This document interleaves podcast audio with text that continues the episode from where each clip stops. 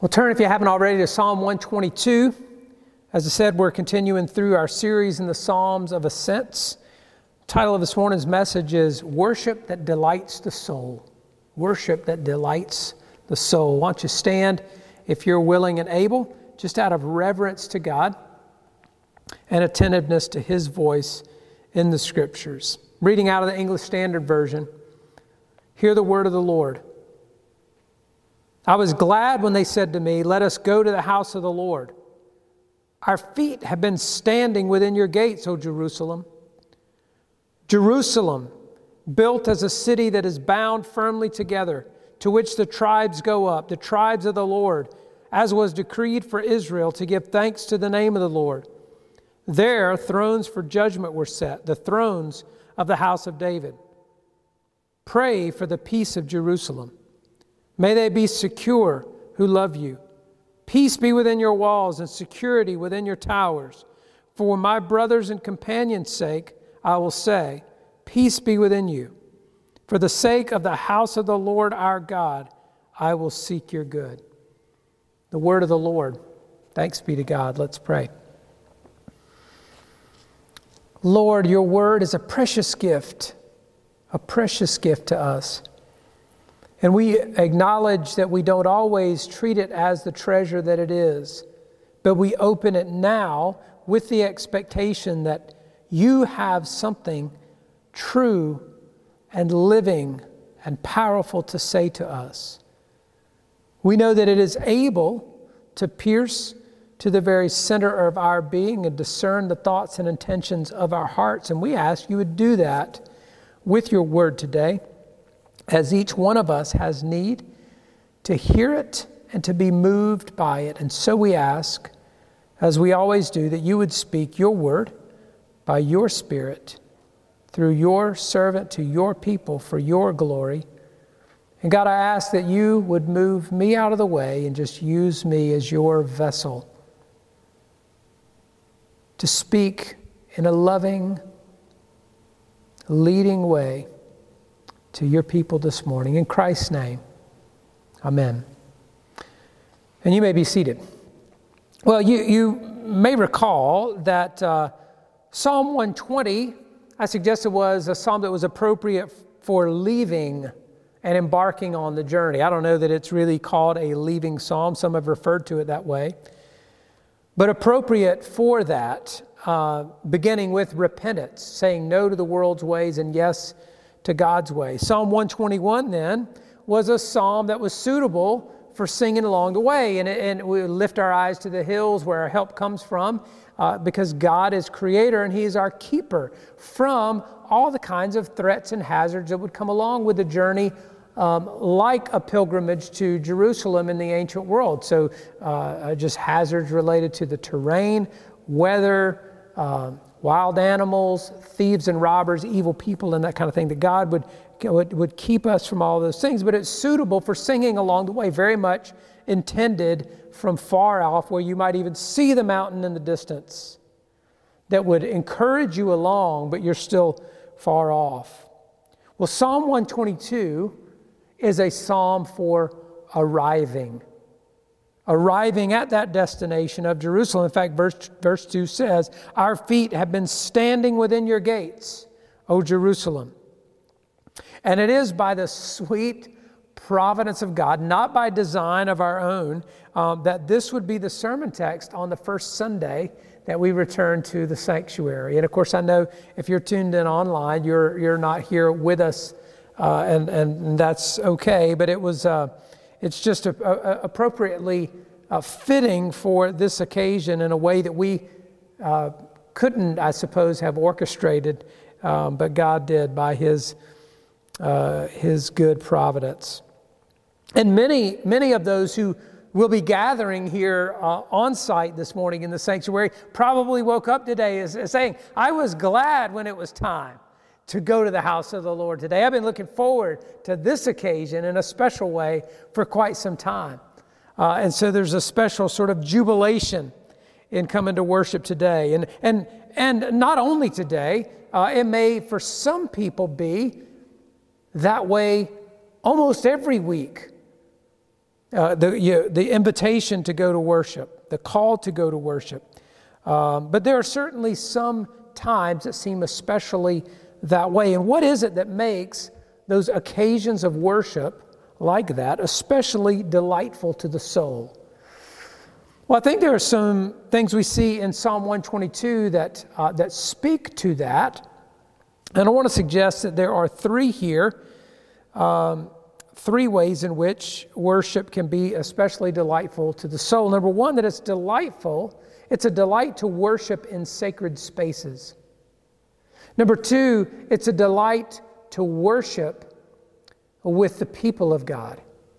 And number three, that it's delightful to worship in the presence of God.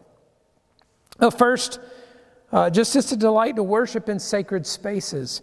Uh, verses 1 and 2 again say, I was glad when they said to me, Let us go to the house of the Lord. Our feet have been standing within your gates, O Jerusalem. This harkens back to even before any of those pilgrims would have left home.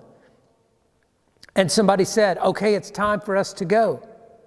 And uh, they recall, even back then, I was glad when they said, Let's go up to Jerusalem to the house of the Lord. And even having arrived in Jerusalem, I was glad when it was time then to go up to the temple.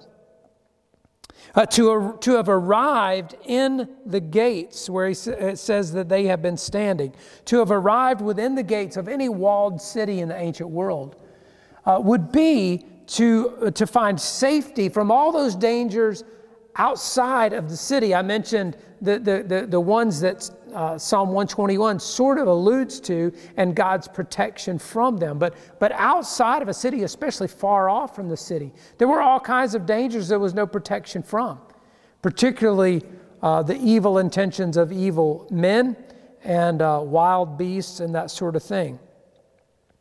But it, it also would have meant real food. real shelter. You know, if you've been, uh, if you've ever been camping or hiking and that kind of thing, and you eat camping or hiking food, uh, and you don't shower for a while, and you sleep, you know, in a tent on the ground, or, or, or maybe not even in a tent, in a hammock, or just whatever, you know, just real food and real shelter and your bed and all that kind of thing is just uh, more comfortable than it usually is. And, and arriving in the city at the end of a pilgrimage like that would be uh, that sort of experience. It would be relief from all those things. For most of those ancient pilgrims, it probably would have, that arrival in Jerusalem probably would have brought all the thrills um, and sort of amazement of being in a big city. For some of them, uh, of course, it, there would have been a first trip to Jerusalem. Uh, for some of them, maybe an only one.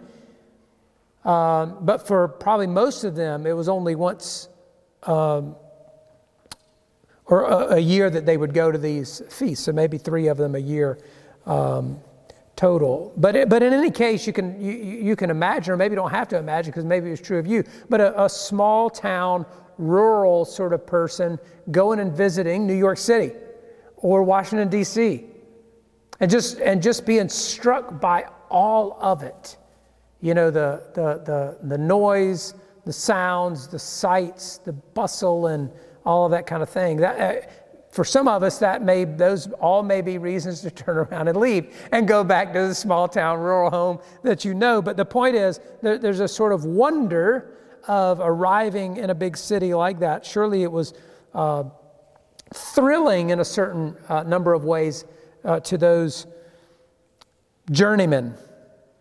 But Jerusalem was a special place in a, in a deeper way than that, or deeper ways than that. And we see a few of them here. It was a, it was a place of strength and security. It says in verse 3 Jerusalem built as a city that is bound firmly together. It's a strong city. Verse 6 uh, says, as he's praying, may the May they be secure who love you. Verse 7 and security be within your towers. That's part of the prayer. It's a safe and secure place, and may it continue to be for those who are within your walls, a place of strength and security that it represented to those people. It was a place of justice. Verse 5 says, There thrones for judgment were set, and the thrones of the house of David, thrones for judgment, that whatever evil might transpire out in the uh, beyond the walls of the city and sort of out beyond the reach of the city, whatever evils were out there where there were no uh, patrolmen out riding around uh, to be sure lawlessness doesn't occur. There's plenty of lawlessness out there. Um, but whatever, uh, whatever of that transpired, it would be justice uh, from Jerusalem that would flow um, out to render justice to those evildoers. And that in some cases they would be brought into Jerusalem uh, in order for that justice to be rendered. But it's a place of justice, and that's a, a, welcome reminder for those people who have been uh, subject to, vulnerable to injustice and evil uh, all along that journey. It was a place of peace, it says. Uh, uh the very name of Jerusalem is it's Jeru-Shalem. Uh, the shalem being sort of a, a, relative of the word shalom, the Hebrew word for peace. Uh, the name itself can be translated as foundation of peace. That is, peace is embodied, embedded in the name of the city itself. It's a place of peace, and he prays that peace will be preserved in verses 6, 7, and 8 there. And then finally, it was a place of worship. Verse 4 uh, says that Jerusalem was not only a strong city, as it says in verse 3, but a city to which the tribes go up, the tribes of the Lord, as was decreed for Israel to give thanks to the name of the Lord. Jerusalem was a place uh, that was decreed to be a place of worship for all the tribes of Israel to go up there and worship. And of course, most of those making uh, the pilgrims to Jerusalem would only come for those feasts and festivals of worship. Uh, three pilgrimage feasts in particular, you know, Passover, uh, Pentecost, and, and booths or, or tabernacles. Um, that would have been the only occasions that most of them came up to Jerusalem was to worship, which would mean, and this is this will sort of get us uh, to the heart of the of the point here. That would mean for most of them they would always associate worship with Jerusalem. That those worship experiences that they had when they came to Jerusalem would always be a part of their memories of Jerusalem, and they would always be reminded of those when they came to Jerusalem. They would always associate Jerusalem with worship, and all of that underscores the fact um, that worship is especially delightful in sacred spaces. See, when they left home and said, I was glad when they said to me, Let us go to the house of the Lord, because they're going up to a sacred place to worship. They think of it that way. You know, God can be worshiped anywhere, of course. Um, but we're helped in our worship, and our worship somehow is enhanced when we worship in places that are set apart for that purpose. Uh, it has a lot to do with why our return to the sanctuary has, has been such a special occasion we've looked forward to for a long time. You know, we having worshiped in the gym for as long as we did, and we have had wonderful worship back there. Um, there really have been some, I, I think there's just been some uh, liberating aspect to being in that space. Maybe it's the physical space itself. Um, there's been some wonderful things to say about that worship, but everybody have, has longed to get back to the sanctuary for our worship. Uh, again, uh, largely, I think, because of this truth that, that our worship is just enhanced um, by worshiping in sacred places. It's, it's set apart for that purpose. It's not profaned as such. In other words, we don't do, like in the gym, we, you know, play basketball and other sports and games and all kinds of recreations and amusements. There's nothing wrong with that, and it can still be used uh, perfectly well as a place of worship. But our, our, our, sanctuary, our sacred places are set apart for that purpose. And of course, it's not about the place itself, is it? It's not about the place. It's about the heart that occupies the place. But there is something in our heart that is just uh, drawn out and, and, and prepared and conditioned to worship in a more meaningful way very often in those sacred places. And for those who are worshiping at home and have been worshiping at home, um, in many ways, this can be done even in the home environment. And maybe some of you have done this.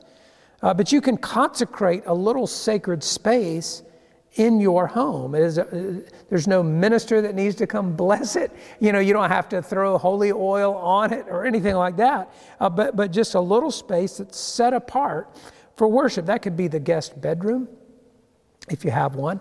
It could be the room over the garage.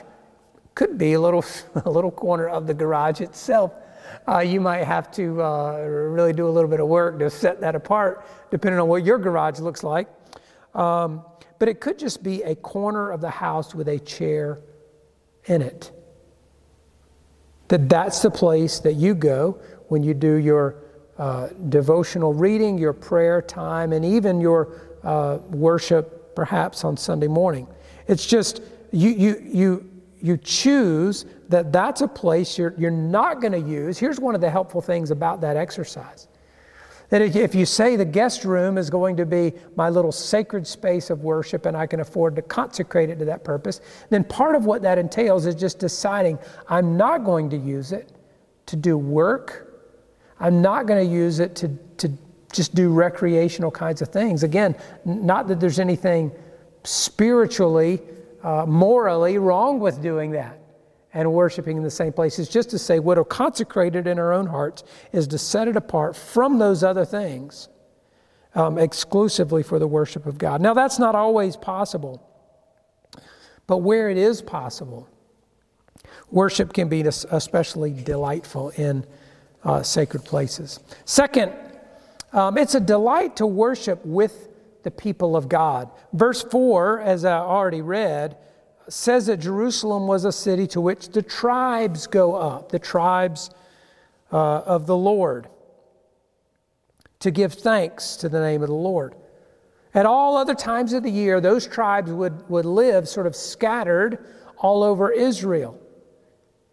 But on these occasions, they all came to Jerusalem, the 12 tribes representing the, the, the fullness, the whole uh, nation of Israel together in worship. That there's something complete about that. That's sort of the picture of it. Uh, they're brought all together in one place to worship as one people. And that's the way corporate worship is supposed to be. Uh, one place where we come together as one people. Now, uh, obviously, each believer individually has a personal relationship with God, and we're supposed to. But together, all together, we are supposed to have a corporate relationship with God. We are one people. So, just as you, as an individual, uh, have a relationship with God, we, as a people, have a relationship with God. Uh, and personal relationships with each other, by the way, um, that are sort of worked out and expressed when we come together. But there is something inexplicable. It's, you, you can't explain exactly why this is true, but, but being together in the same place as God's people just enhances our own individual experience of worship. I, I've had people along the way say this to me, having been out for some time, uh, you know, at home worshiping and then coming back and saying, boy, it just felt really good to all be together, to be with, to be with the people of God. I'm thankful to be able to worship via video, but there's just something special about being uh, together. Um, and so it, it, it enhances our own individual experience of worship, even though worship is not about my experience. It's, it's really about uh, God being exalted, right? He's the, he's the reason why we worship. And our course, corporate worship is, is supposed to be expressed corporately, but even so, my own personal experience in that is enhanced by being together. Uh, when we gather, though, when we gather together, just as this picture of the tribes all coming to one place and being the picture of one people, when we gather together, it is for the purpose of worshiping corporately, not for the purpose of worshiping privately while we stand in the same room. And uh, I don't want to make too much of this point, but also don't want to make too little because um, in our, again, highly independent minded American world, especially in sort of this era, these last, I don't know, decades or whatever, uh, m- more and more we've gotten a very individualized notion of worship. So, so we're, we're seeking what our own experience is that gonna, uh, uh, in that is going to be like. And um, we, we come into a, a, room, it can be a large gathering of people, but we're sort of uh, thinking of it as getting alone with God uh, in a room full of people. And, and again, I don't want to. Um, I don't want to downplay whatever value that has had in the lives of personal, individual people, but that's not why we come together. We come together to worship as one people corporately, not privately, uh, it, you know, while we stand in the same room. Now, the implications of that are some songs, for example, uh, aren't really most suitable for singing corporately. They're just, they don't make for good congregational songs. Not every song that you enjoy singing um, you know, in your car, in the shower, or wherever you might sing. Not every song that you enjoy singing is one that the congregation necessarily ought to sing corporately. They're not all suitable that way. And the point simply being, we need to, it's helpful to make that distinction. Some expressions of worship can be distracting to others in a corporate setting, uh, where they would be fine um, if you're in a private setting. And, and by the way, we would be encouraged to worship privately. Uh, but to sort of exaggerate the point a little bit, you know, if you, if you enjoy doing your gymnastics routine while you worship, you know, that would be a distraction in the church. But lots of other people would have their eyes drawn to you instead of um, to others. Now, I know I'm, I'm sort of making a silly point there, but there are some people who in worship come just short of gymnastics. and that's distracting too. And it, there's nothing inherently bad about it, it's just unhelpful in a congregational setting, you see. Uh, we're, we're, coming together as a people to worship with one voice. It's, it's sort of part of the reason why um, uh, 1 Corinthians 13 1 says, referring to the, the employment of spiritual gifts in a congregational setting. That if, if I have the tongues of angels but have not love, I'm like a noisy gong or a clanging cymbal. And the problem with clanging cymbals is that they're clangy and, uh, and, and they, they're disruptive. And I, you know, as I've said before, I was a percussionist. I like loud, noisy instruments, but, but they, they don't always, always help a, a group of people. Um, sometimes our worship, in, uh, literally or figuratively, can be just noisy and distracting. And so, uh, when we gather, it's for the purpose of worshiping corporately, not worshiping privately.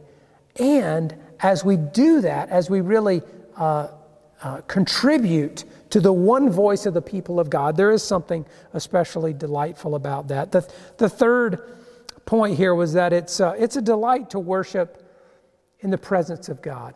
So, not only to worship in sacred spaces and to work, worship with the people of God, but it's a delight to worship in the presence of God. This is really probably the most significant uh, observation to make about this Jerusalem arrival, because it was a revered and sacred place in a whole variety of ways. Like I mentioned, arriving there was a jubilant occasion for, for, for many, way, many reasons, uh, but above all, Arriving in Jerusalem meant arriving in the city where God dwelled.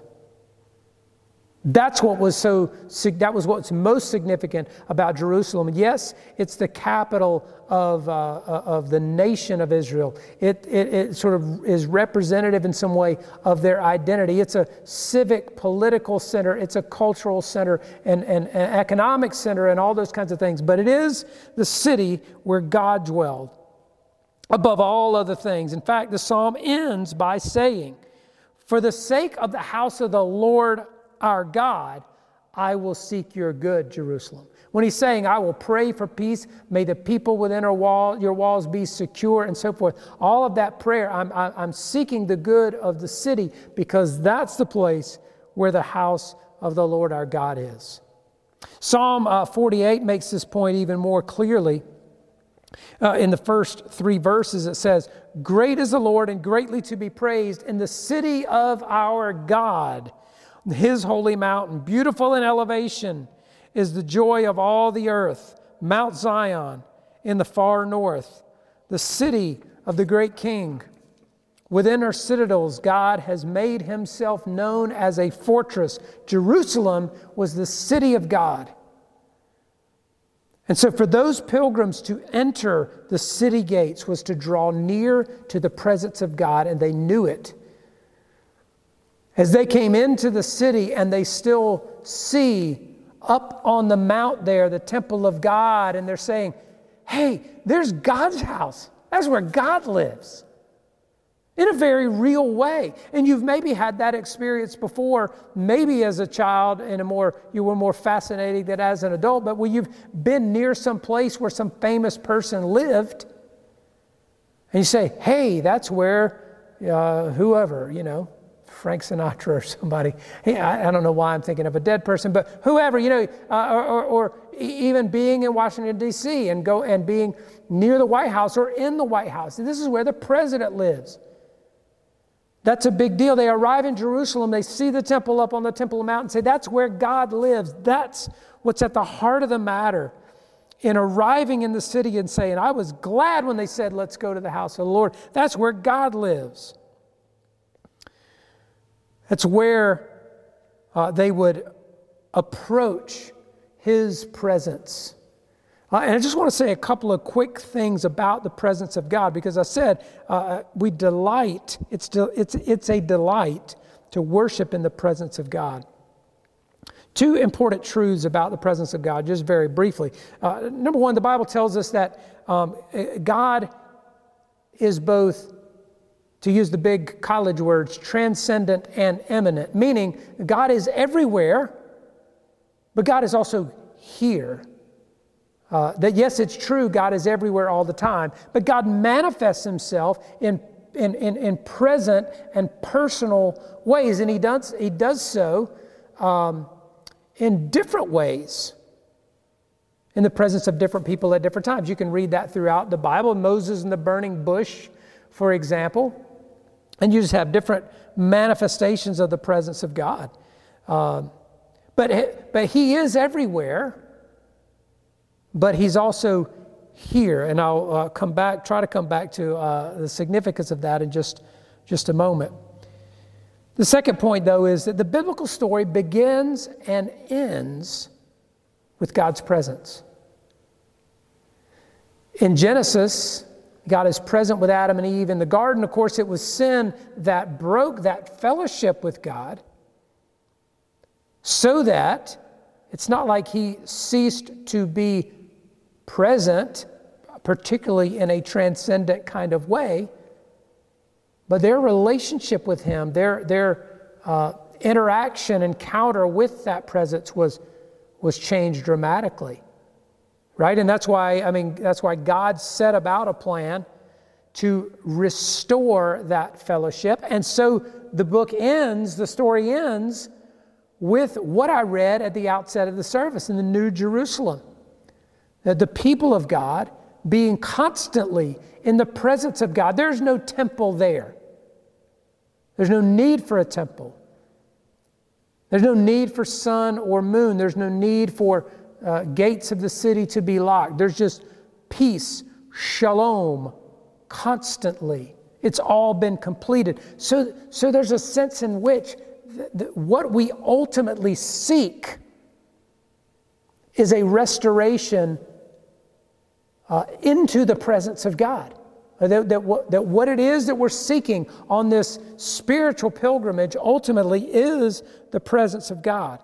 And in between uh, the beginning of the story and the end of the story, God's manifest himself in a variety of ways, uh, most decisively in the person of Jesus, where the temple, you know, the veil was torn, and, and, and uh, years later, the temple itself destroyed.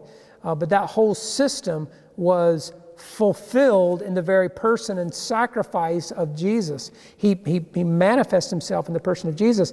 And then as Jesus ascended, he gave to us the Holy Spirit, who now manifests God's presence in the earth and especially in the church and in the individual lives of his people. And so, what we seek ultimately, we seek presently the, the presence of God through the Holy Spirit. And we do that.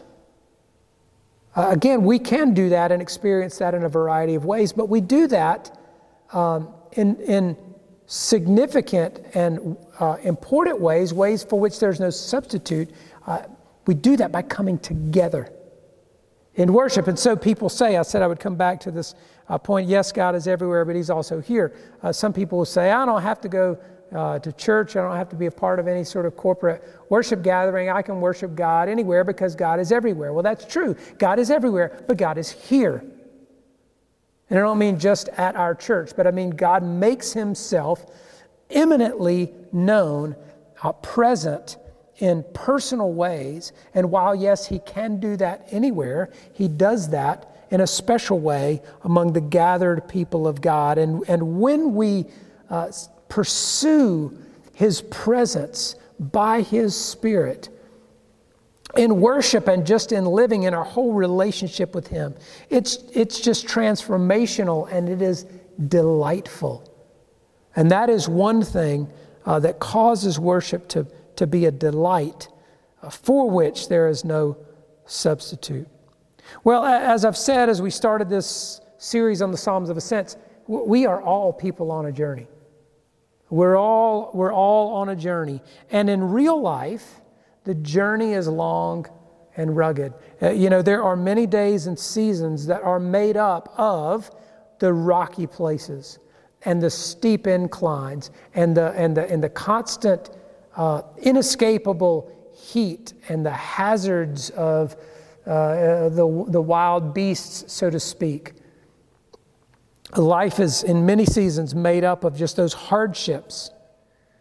And so, along the way, uh, our, our journey is punctuated by regular moments of worship that fuel and energize us for the journey and that just delight our soul. Uh, may He uh, give us the, the grace and the privilege of experiencing a worship uh, of that sort, not only today, but regularly in our, in our worship gatherings and in our personal worship. Well, let's pray. Well, God, thank you for a psalm that would, would invite us to be jubilant that would invite us to praise, that would invite us to celebrate the arrival at a special time and place of worship. Lord, that was certainly the case for those singing this psalm uh, at the end of their pilgrimage. Lord, it's true in a special way for those who will be gathering in our sanctuary today, but Lord, um, it is true for uh, each of us individually uh, at different times, God, that could just be brought uh, to those special and powerful uh, moments of worship. And so we, we, we ask, Lord, that you would. Um, that you would bring us into that kind of experience of worship that just delights our soul. We thank you, Lord, though, for the, the gift that worship is to us. God, we pray that in our worship we would encounter your presence more and more, that we would delight to worship as one people more and more. And God, that we would be grateful um, and uh, enhanced by the sacred places that you've given us for a, a special kind of worship. And God, I, I know that there are those who um, have been worshiping at home who really need, for one reason or another, to remain at home, either because of um, their own health concerns,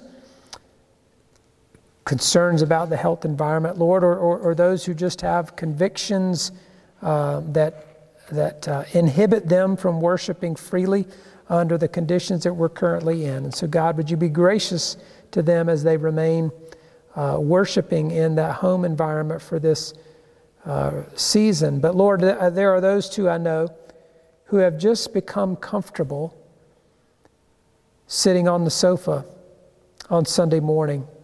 And uh, God, I ask what maybe they wouldn't ask, that you would make them uncomfortable there.